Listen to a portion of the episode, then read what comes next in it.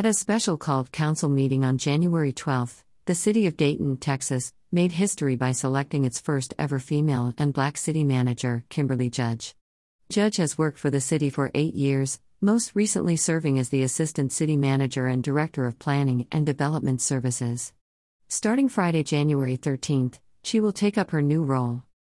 I cannot be happier to welcome you on board as our city manager.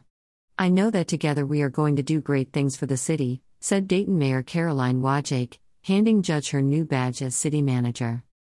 To mark the historic moment and in a show of support for Judge, dozens of current Dayton City employees attended the meeting and cheered and clapped as council members voted in favor of offering Judge the position and a contract as city manager.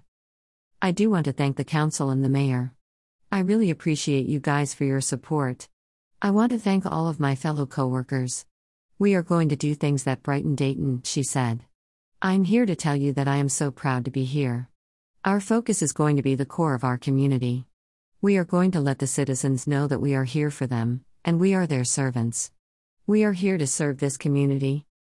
Judge has more than 38 years of combined municipal government experience with Beaumont, Baytown, and Sealy, and the last eight years with Dayton. She not only has the experience and knowledge, but she also has the love and connection with our community that will make her a successful city manager. During her time working for the city of Dayton, Judge has served as Director of Planning, Assistant City Manager, and Interim Public Works Director. Throughout her tenure, she has always had involvement in community development and planning, but she has also worked with parks, planning and zoning, economic development, and has served as the department head over Public Works, the Community Center, and the Jones Public Library, according to a statement from the City of Dayton.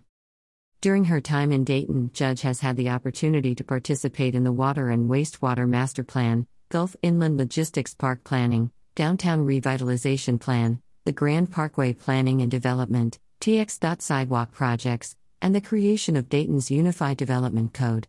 She also has helped the city secure more than $9 million in grant funding. Judge earned a Bachelor of Science degree from Prairie View A&M University and has numerous hours of municipal government training in leadership development and planning. She has an extensive background that comes from working in many different city departments. Judge grew up in Beaumont, Texas, and has been living in Liberty County for the last 22 years. She is married to her husband, Rayfield Guidry, and together they have one son, Marcus James. The couple also has three grandchildren. When she isn't working, Judge participates in many civic and social activities, and has a passion for gardening, antique cars, roasting coffee, and mead making.